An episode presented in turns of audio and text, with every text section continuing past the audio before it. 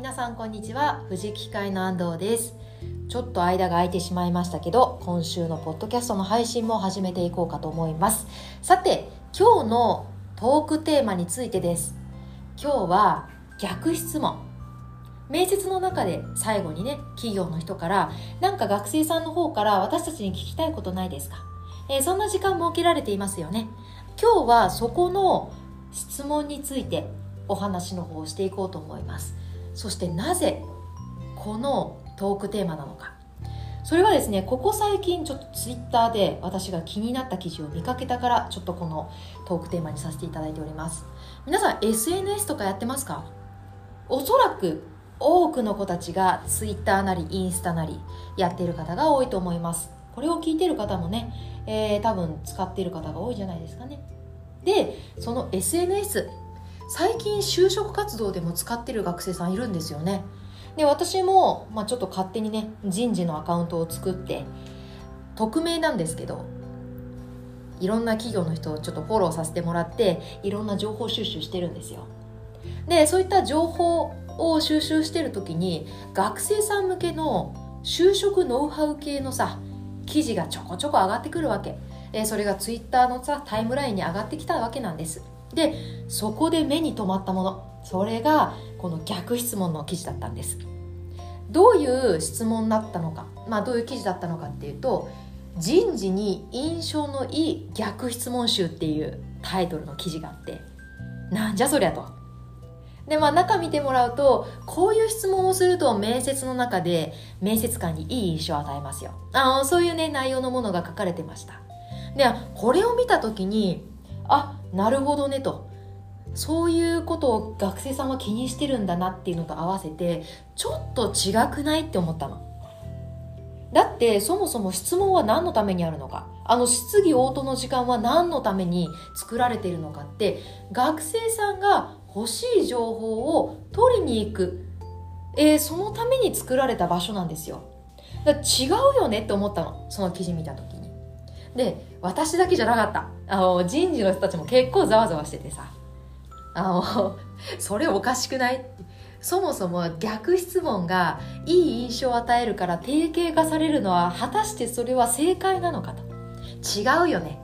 そういう話題が出てきました。だけどこういった記事が上がってくるってことは多分皆さんが知りたい情報の一つなんです。なのでちょっと今日このポッドキャストの中で話題に出していこうかと思います。で評価っていうところで言うと結論から言ったら富士機械は、まあ、逆質問はね評価点には一切入れてません。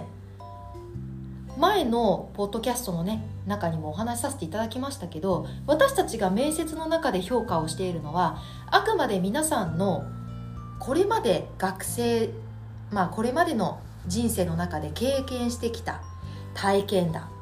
えそれをエピソードで語っていただきながらその中であなたが何を考えてどう行動してきたのか。その思考の癖だったり行動の癖。そこを、まあ、あのヒアリングさせていただきながらうちに入った時にこう仕事を振られてどう考えてどう行動しそうか。そこを見させてもらってるわけなんですね。なので逆質問はあのそこを見るための時間じゃないわけなんですよ。なので正直評価点っていうところについてはプラスにもならないしマイナスにもならない。あの私たちは見てません。ただねあこれちょっと人事として気になるポイントはやっぱりあります。それはその質問って何を意図してるのかな。私になんでこの質問してきたのかな。割とそういうのは考えたりするんですね。で質問をする時に考えてほしいこと2つあるんですよ。であの質問する時あの皆さんには2つ意識しててください。それは人。誰に質問をするのかどうか、えー、2つ目はタイミングです。どこでその質問をするかどうか。これすごく大事なんですね。っていうのはこれなんで私に聞いてきたんだろうとか。なんでこのタイミングで聞いてきたのかな。なんかそれを思わせたら負けなんですよ。評価点ではないけど印象には関わってくるわけなんですね。なんでそれを思わせないようにしなきゃいけない。って言った時にここの2つをきちんと考えた上で正しくアプローチができればそこは回避できるわけ。しかもなんならお互いにとっていい印象になるわけなんです。なのでここをねあのきちんと考えておいてください。じゃあまず1個目。人。人っていうところで言うとちょっとねその逆質問をする時の環境を思い出してみてください、えー、面接が終わった後ですね。で面接の環境ってどういう風なのか。まず1対1のことが多いですよね。あとはその面接官がどういう人なのか。人事の人もいれば、えー、後ろに最終に近づくにつれて役職者だったりとか役員クラス社長が出てくる時なんかありますね。で皆さんが知りたい情報。これ誰が一番正確に答えられるのかな、えー、そこを考えておいた方がいいと思うんです、えー、例えば人事であればさその会社の制度だったりだとか働き方とか、えー、転勤とかえー、そういったことに対しての情報は持ってそうじゃないですか。その人に人事の人に「いや将来の展望はどう考えてますか?」え？知らん。ってなるじゃん。逆に今みたいな企業の将来性これ社長に聞けばさああ実はこういうふうに考えててね、えー、ゆくゆく10年後にはこういうふうになっていきたいと思うんだよ。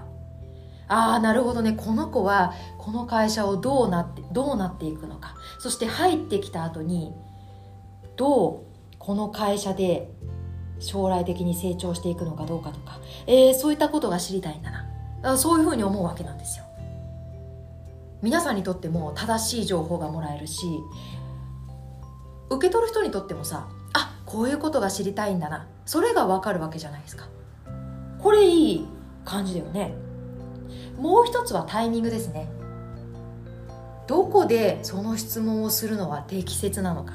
で質問するタイミングってあの過去の選考の段階でたくさんあったと思います。で説明会とか。一次面接二次面接最終面接とかね、えー、後ろにどんどんどんどん倒れていくと思うんですけれど、えー、面接あ質問っていうものは聞きにくい質問ほどね最初の方にしておいた方がいいです。特に人事までで聞きづらい質問はしてするのは止めておくべきです。さっき言った印象に関わってくるからですね。え、私たちは、あの、皆さんがなんかこう、不安とかを抱えている可能性が高いな。えー、それを理解して、あの、話の方は聞いてるので、ある程度体制があるんですよ。あ、だからそれ知りたいんだよね。入った後にこういうことが不安なんだよね。それ知ってるからいいんですよ。でも、さっき言った例えば働き方残業だとか転勤とか、えー、ボーナスとかそういった情報を社長にしたらどういうふうに見えると思います？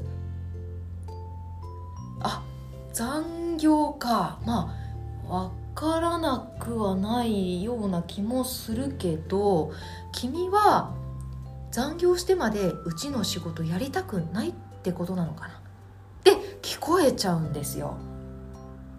なんかいまいちじゃない？そんな印象を与えたくて質問したわけじゃないよね。ただ気になって質問したわけじゃないですか。でもタイミングを間違えるとそういったなんか誤った認識で受け取られてしまうリスクがあるんです。